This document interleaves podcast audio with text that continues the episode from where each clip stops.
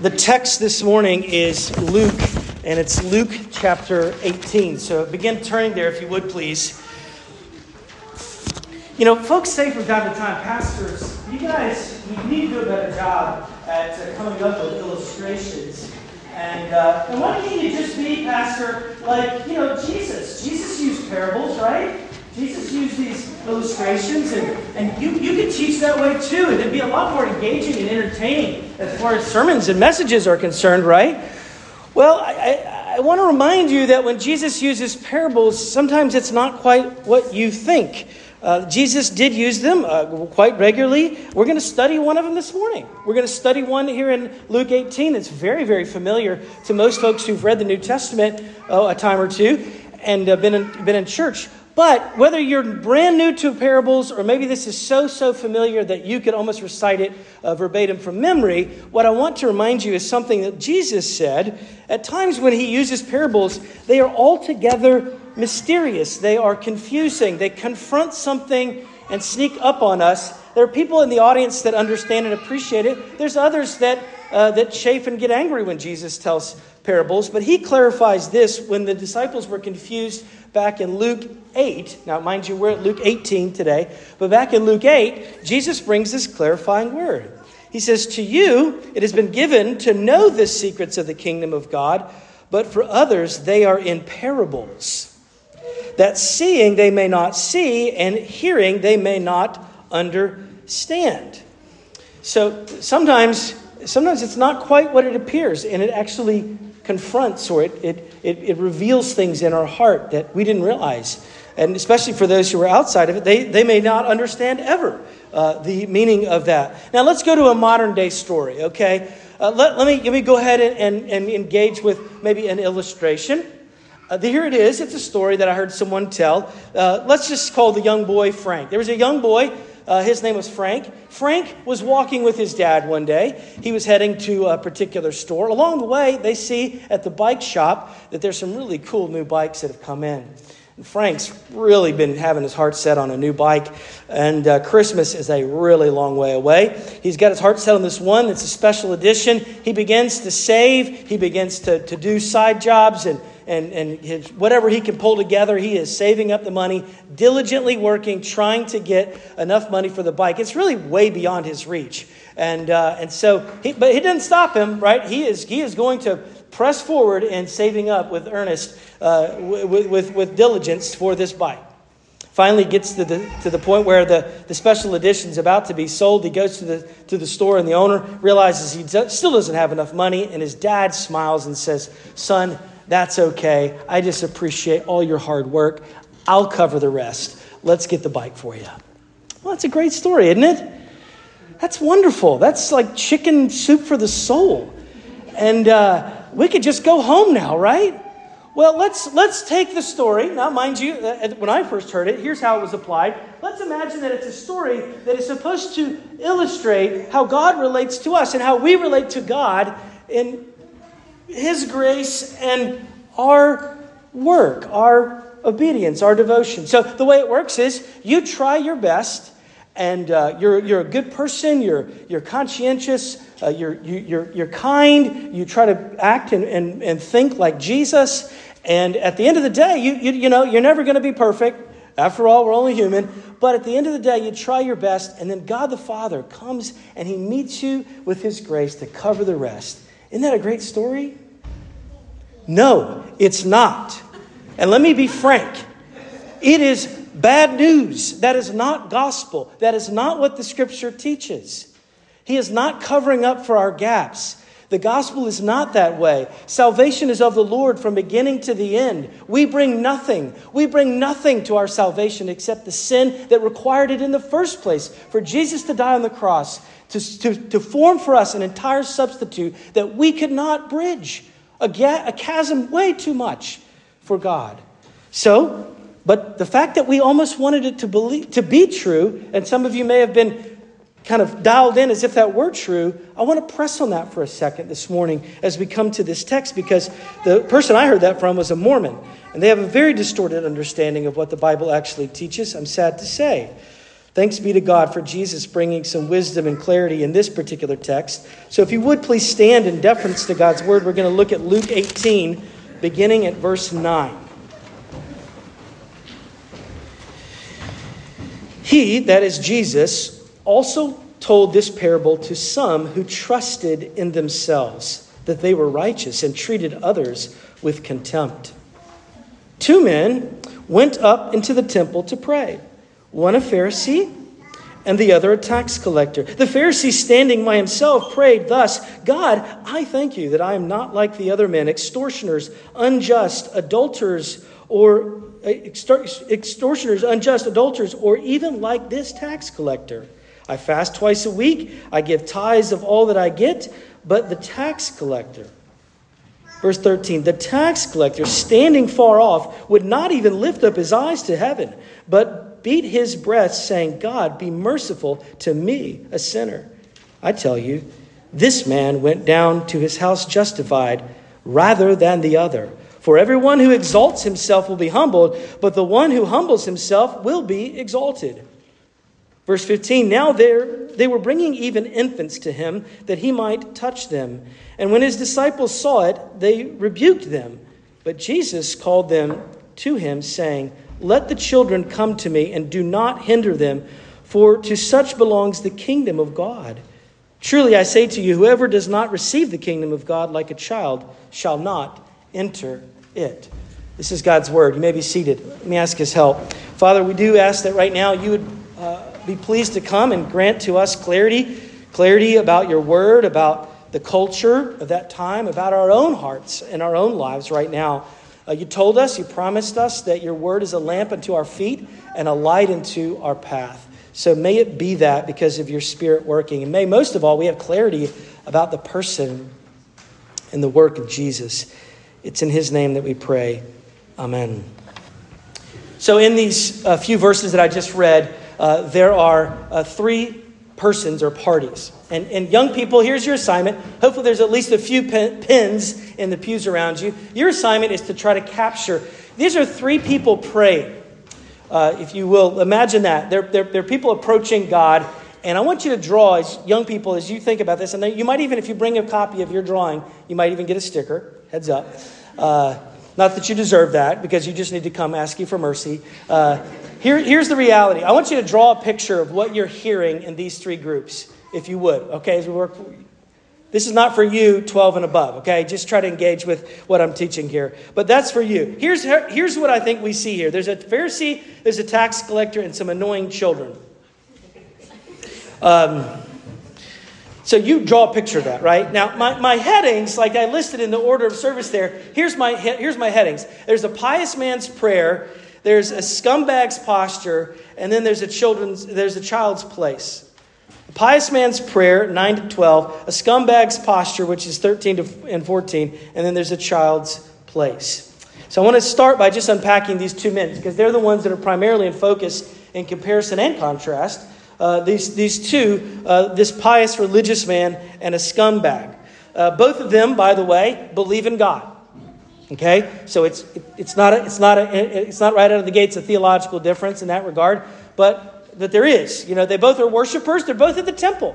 Both of them, the Pharisee and the tax collector, or as your translation may say, the publican.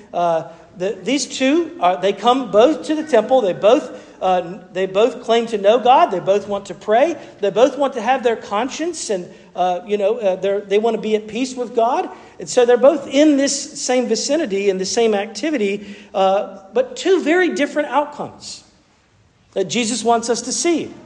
He's bringing some clarity by telling this parable, at least to those who have ears. To those who do not have ears, it remains forever, perhaps to them, a mystery. Now, you know in life that there are times when simply the name of a person or a place or a team, right, immediately elicits a response. And you go, ah. And if you've had any experience in church or any experience with New Testament teaching, then you hear the word Pharisee and you go, okay, we're going to let this be participatory. So I'm giving you opportunities to draw pictures and even make sounds this morning. When you hear the word Pharisee, you go, thank you. That's right. Not that hard. We're all like hardwired to know that when you hear Pharisee, you're like, well, that's definitely bad, and that's definitely not me.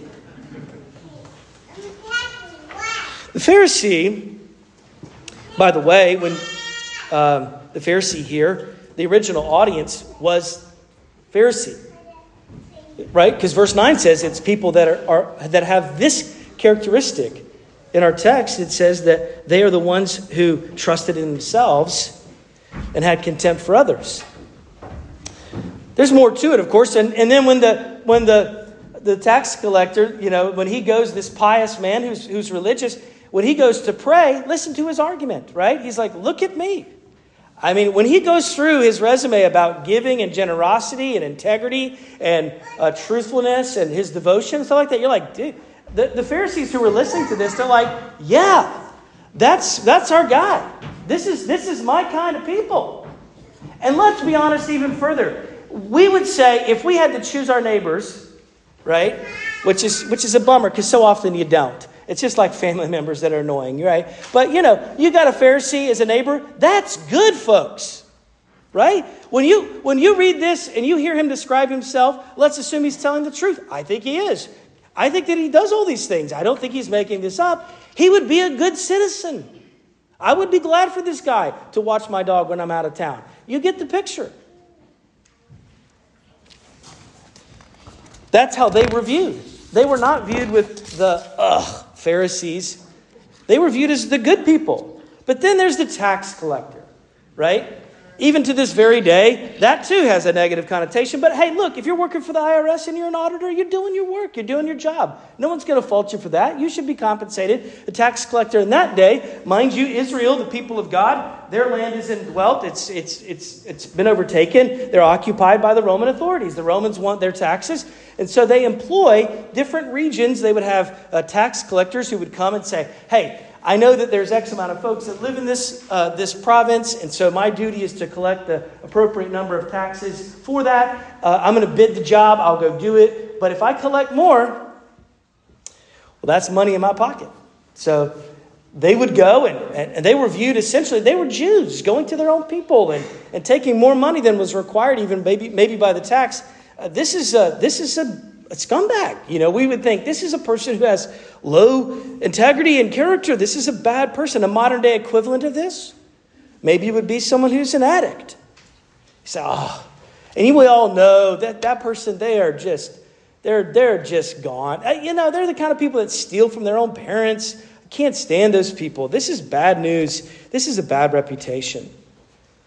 The Pharisee is pious in his outward life. It's admirable. It's commendable. He's a man of integrity, honesty, generosity. But his inner life, his heart, Jesus is saying, is not right. So we can't always judge, of course, by appearances. He thinks, this pious Pharisee, religious person, that God will essentially hear him, that God essentially owes him because of his obedience and his devotion. He's worked hard. He presumes that God is grateful. Not only that, but obliged to forgive and bless him. He's proud. He's reminding God. He's boasting in the presence of the Almighty. The grace is for those who work their hardest. And then, that little bit at the end that you just can't quite cover, God's grace will be there. Right? That's all God wants. He's going to give the grace to anybody who just works really hard and proves to be a pretty good person, and he'll cover the rest. That's what a Pharisee would say on their worst of days, when they got a little bit in touch with ways that they were not right with God's law. How do I say this? Strange as it may sound, religion is deceptive. I know that's kind of the occupational hazard that I walk in every day. Religion, particularly religious pride, can make us spiritually deceived and blind at times. The heart of the problem here is his false comparison. That's where it really surfaces. Look at verse 11, because he says what? All the things that he just reminded us that we think are commendable of his external character, his heart is exposed in verse 11 when he says, I'm glad I'm not like this tax collector. That's very revelatory, is it not? Of really his true posture, his true approach to God in prayer, showing up in how he treats and relates to other people. You know what it's like. You've got people in your life that are worse than you. Of course you do, right? People that are notorious, maybe even people that are, their lives are troubled, and some of that even spills over on you, and it really bothers you. It bothers me at times. This person, we see a sinner, or worse, we see a sinner who has offended us, and we might say, yeah, we're all sinners, which is true. For all, Paul says in Romans, have sinned and fallen short of the glory of God. But you're like, yeah, but that person's a real bad sinner. They've offended me. And we think to ourselves, I'm glad I'm not like one of those people. But I want to tell you this morning that the only thing worse than an adulterer or an addict or an abuser or a thief is being proud that you're not one of them. I think that's what Jesus would have us see. It's one of the governing principles of humility that Jesus is trying to guide us into. Here we see that humility in contrast to the tax collector, because let's just briefly look at his posture. He's not in denial. He stands off. Look at verse 13. It says that he doesn't come near. He's conscientious of this. He's standing alone by himself at a distance, and his posture is different because he's beating his breast. He has sorrow over his sin. It troubles him. He understands it. He's not trying to justify, minimize, hide it. He knows, without a doubt. He has nothing to boast or brag in. He's saying, please, God, have mercy. The tax collector, his heart is right with God because he's humble. His comparison is accurate. He doesn't have the false comparison of looking at others, which is such a reference point for us sometimes. Let's admit it, right? We look at other people and we say, I'm bad, right? Young people, do you ever say this? I did something, but my sibling did something worse. Let me tell you about it. Well, I think the same thing with some of my people in my life. His reference point isn't other people. It's the holiness of God, his maker. The tax collector understands that God in his holiness and perfection and purity is something that he can't even come near to. It changes his posture. He doesn't even look up. It's like the prophet Isaiah, who coming into just a glimpse of the glory, the presence of God, says, I am a man of unclean lips. He's overwhelmed. He knows his posture is to be humble. I'm unclean. I'm not worthy. I don't have anything to offer. He has no speech prepared in his prayer. He doesn't rehearse all of the good things that he's done. He just cries out with the most simplicity you could imagine, have mercy on me, a sinner. Have mercy. Who is a person who is right with God? And we know that's what Jesus is driving at, because at the very end in verse 17, he says, this is who enters the kingdom. All that we've seen in the context here with Luke prior is about the kingdom of God. Jesus is now reminding both the Pharisee, who is his direct audience, and those who are listening in as disciples who may be tempted to operate the way that the Pharisee does, that this is how it works. This is how I want you to think and operate. The person who is right with God and will inherit the kingdom, well, Jesus is saying there's only two avenues. It really boils down to this. You either have the avenue and mindset that the approach and entrance to the kingdom of God is through a righteousness that we produce based off of self, or we have a righteousness that is apart from us, alien, different, outside of us, given to us by God through the person and work of Jesus. So it's either a self-righteousness or it's a God-centered righteousness that makes us sinners justified, except self-righteousness doesn't work. That's the whole point here. It's a false understanding of how God is and how bad we are.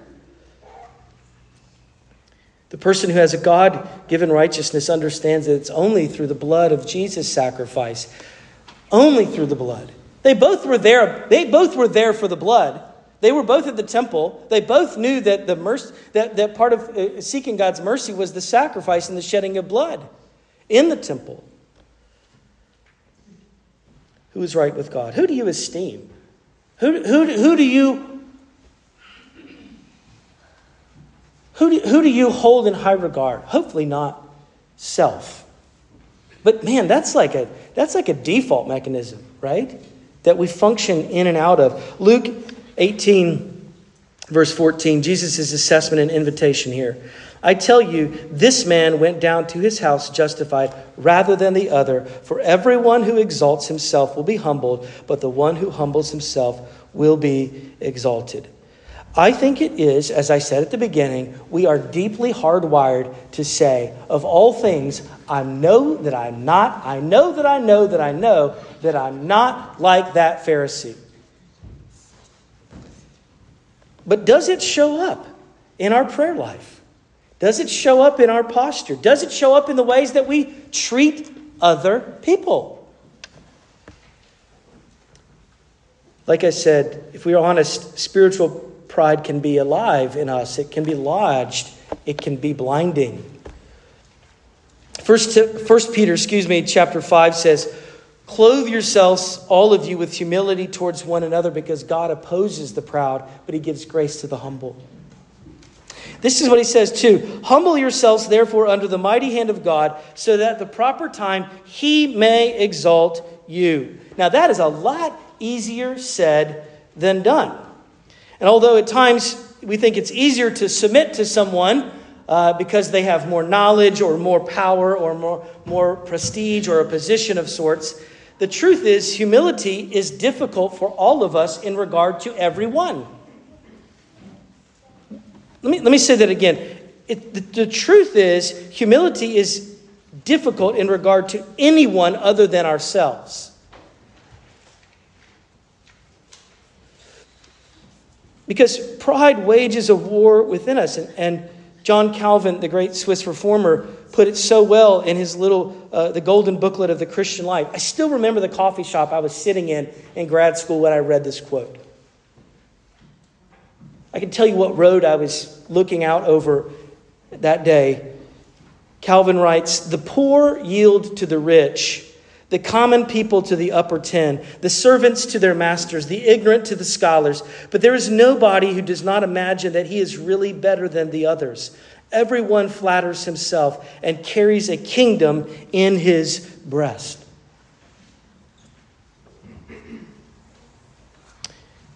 In other words, even if we have no special education, standing, position, authority, credentials as the world would have it, we still at times carry around and create a little kingdom of dominion, even right here in our heart. And if you don't think that's true this morning, okay, I appreciate you internally disagreeing with me, but let me ask you to just press in a little bit and consider a few of these. You might be a Pharisee if, okay? All right, so here's the exercise. Think about this in response to various situations in your life. If it's not true, when someone has hurt us by what they said or did, and something rises up in me and we say, you can't do that to me. I'm just not going to take it. You really don't know who you're messing with, do you? In a conflict, you might be a Pharisee if, in a conflict, you catch yourself saying, I'm not going to be the one who's apologizing today. When someone you hear of experiences a moral failure and we say to ourselves, I would never do that. When others' inadequacies or their preferences cause you to rise up and take control of the situation and you say, get out of my way. I don't need you. I can do this myself. This is ridiculous. When someone asks you to carry out what you might consider a lowly task, and we think to ourselves, this is totally below me. When you're in the middle of a debate with someone, we may conclude that our knowledge is superior and we delight in merely winning the argument with no regard for the person. When someone offers us a piece of advice, you might be a Pharisee if, when someone offers you a piece of advice, and it sounds generally good, but, consider the source.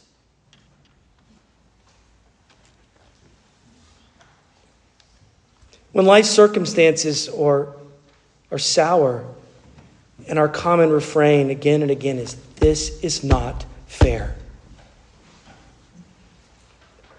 Perhaps when we think of our own experiences with God, make us a little bit better than other people who haven't been so blessed, as if the blessing of God was his reward for our own goodness, not what it truly is, which is mercy, despite our lack of goodness and our failings. Where are you today? Where are you going to be? Where are you going to go? Right? Like by the way, you could be entirely externally a scumbag, but internally be a Pharisee. Because the heart of the issue is the heart of the issue, as it always is in the Word of God and in the struggle of humanity.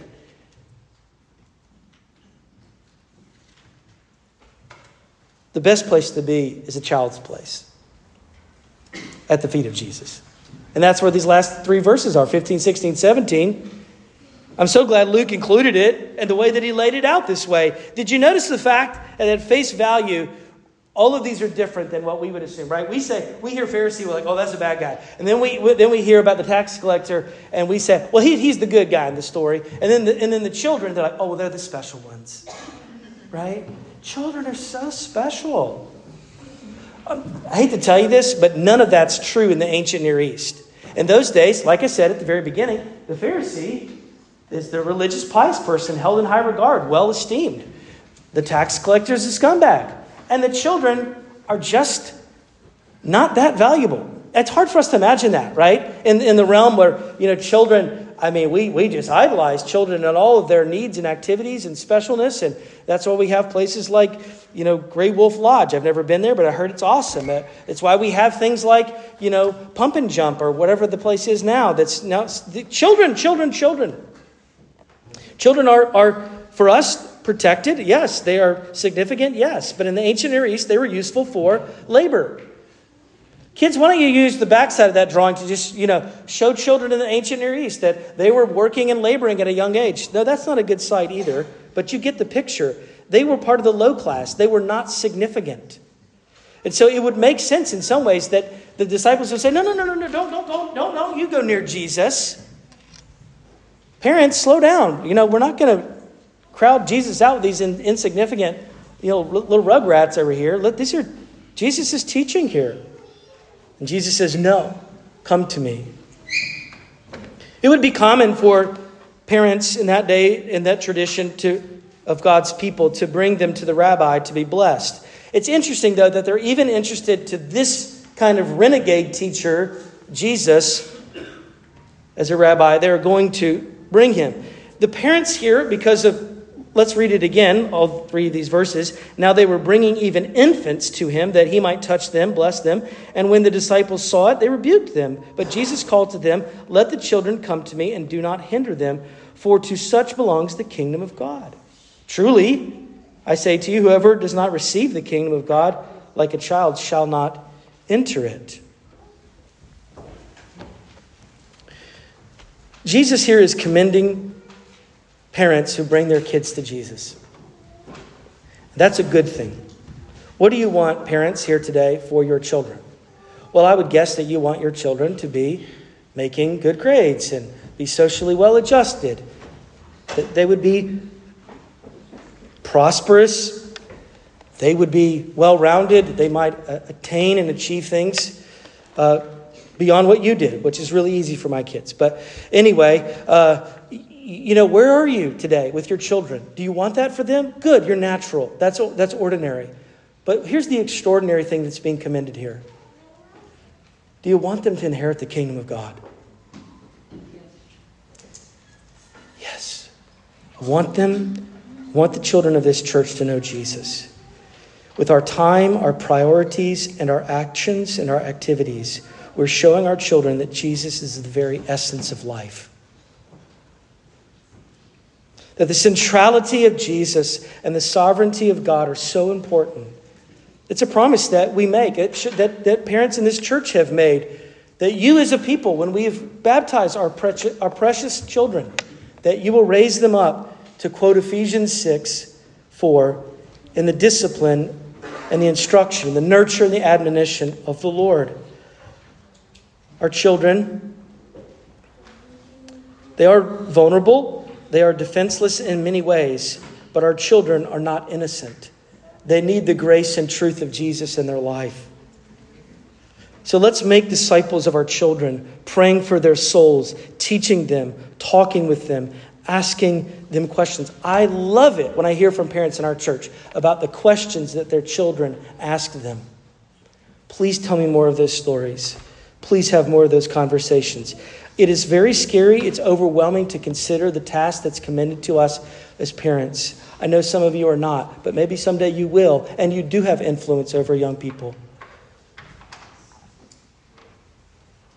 Regardless of where you bring them or what you pour into them, the biggest piece of childbearing, child-rearing advice in reality is, let's face it, is through imitation. Some of you are saying, I will never be like my mother or my father. Some of you well into your age, well into your 50s and 60s would be tempted to say, I'll never be like my mother or father. But regardless, adults, we live. There's an indelible mark our children have because we as parents, it's God's design. It's kind of scary when you're bad as a parent. The greatest thing that you can do to bring your child to Jesus is to go to Jesus yourself. Show them your need, not for the morality of Jesus, but for the mercy of Jesus. Please. When Jesus wants to receive and bless these children here in verse 16 and 17, he's turning all things upside down. This is just one of the reasons that we too baptize our children. Even children belong to the kingdom of God. They can inherit someday through repentance and faith. We pray that they'll do that even at a very early age. That's God's business. But I'll tell you this. I want us to be a church who welcomes children. They've been kind of quiet today. You guys are awesome. But even on the days when it's crazy and loud in here, I want to tell all the young people in this church, you are welcome here. And young people are tremendously perceptive and insightful. They know when they're welcome at a place. And I'm not talking about activities and shows and bells and candy. I'm just saying, given walking into a room, children know where they are welcome.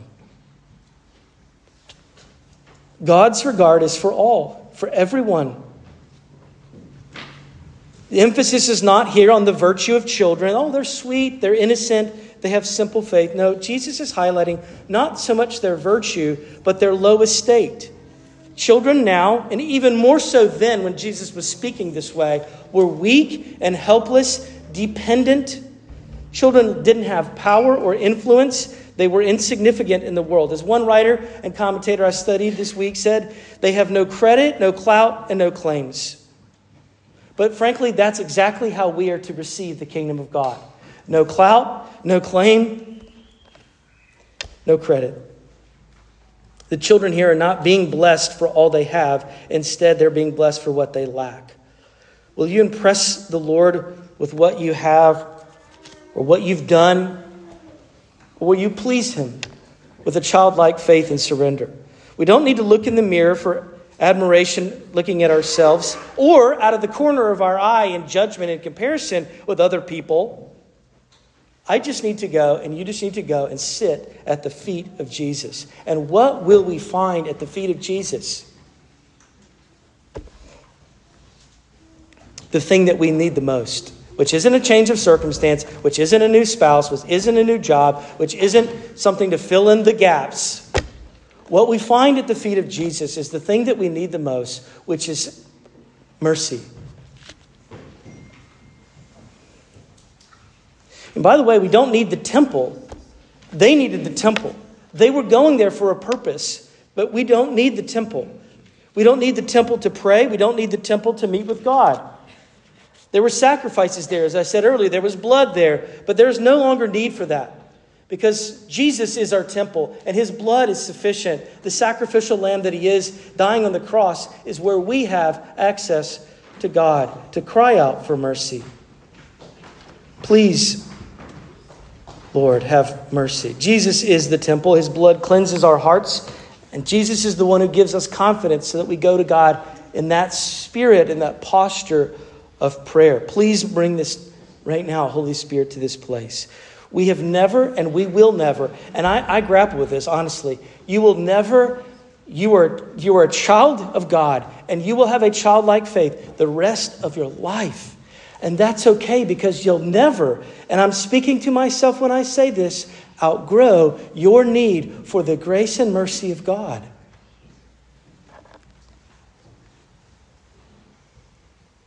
We need to be carried by the Spirit of God to the foot of the cross to experience that. Well, let's pray. Father, Lord, we have learned a great deal about the kingdom, even in these two chapters here in Luke. And we confess that first and foremost, you are the King and we are not. Would you forgive us, Lord God, for our self-righteousness, our self-righteous attitudes, and our unrighteous actions? God, have mercy. I pray that you would send us your Spirit to lead our hearts and our lives to repentance and a daily dependence. Lord, I pray that you would help.